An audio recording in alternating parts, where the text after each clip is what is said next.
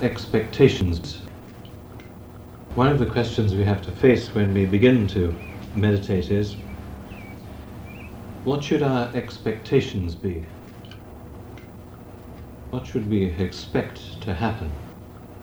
And to approach meditation like that would be somewhat similar to approaching breathing by asking what will happen as a result of my breathing.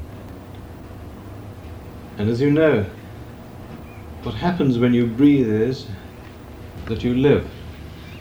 Your vitality is assured with every breath. And meditating is very like that. Nothing dramatic happens except that your spirit breathes. And you come to a vitality of spirit that is very similar to the vitality that your body enjoys as a result of your breathing. And if someone says to us, you should meditate every morning for a half an hour and every evening for a half an hour, that sounds like a big investment of time. And we can't help asking, what's the return going to be? We're used to profit and loss. We're used to investment and the return on the investment.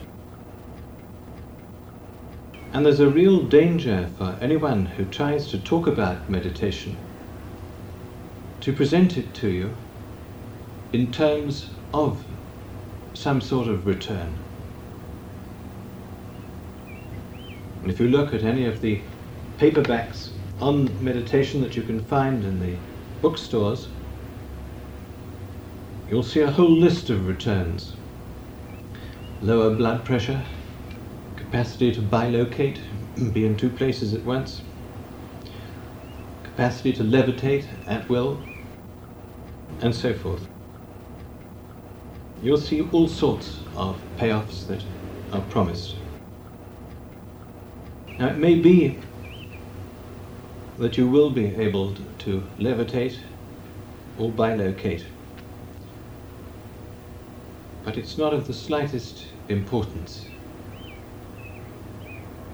The really important thing is that your spirit lives, that it lives wholly, and that it realizes its union with God, with all. And so, a quality you require for meditation is the quality of simplicity. You have to learn just to sit down and to do it.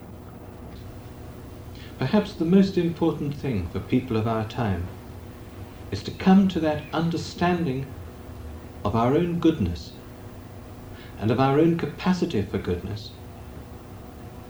A goodness that can only be measured by the infinity of God.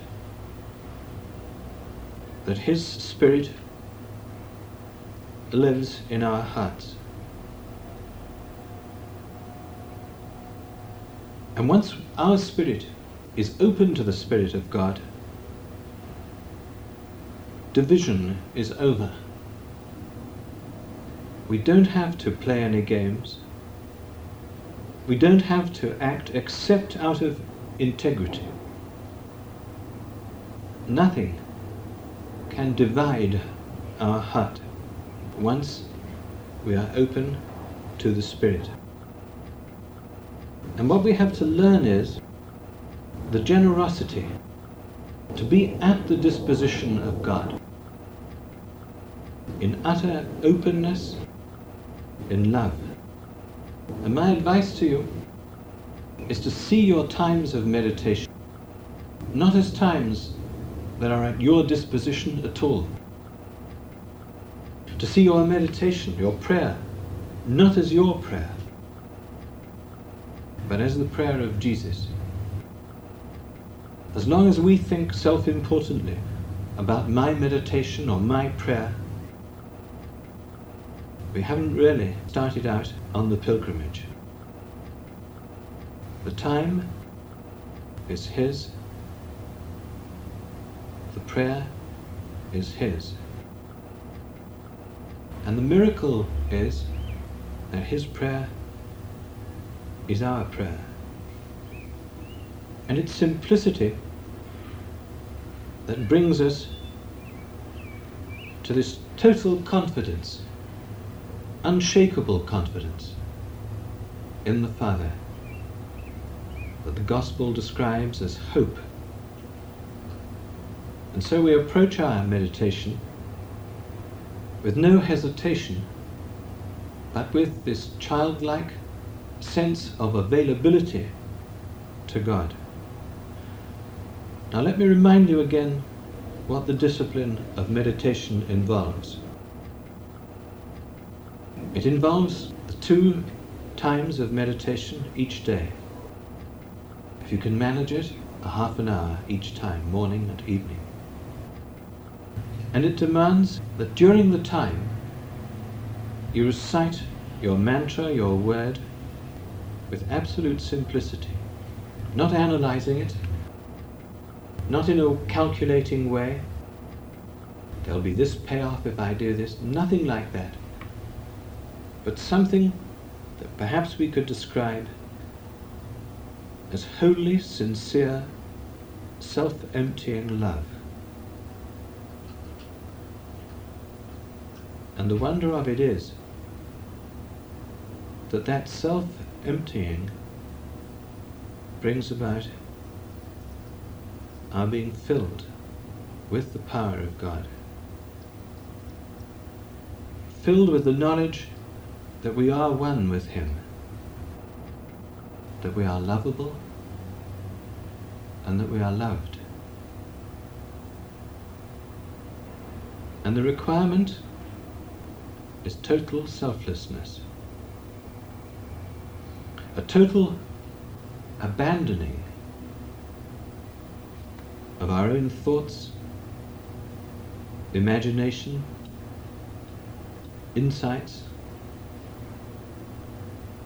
and perhaps above all, abandoning of our prayers, of our prayers, and an openness to the prayer of Jesus in our heart.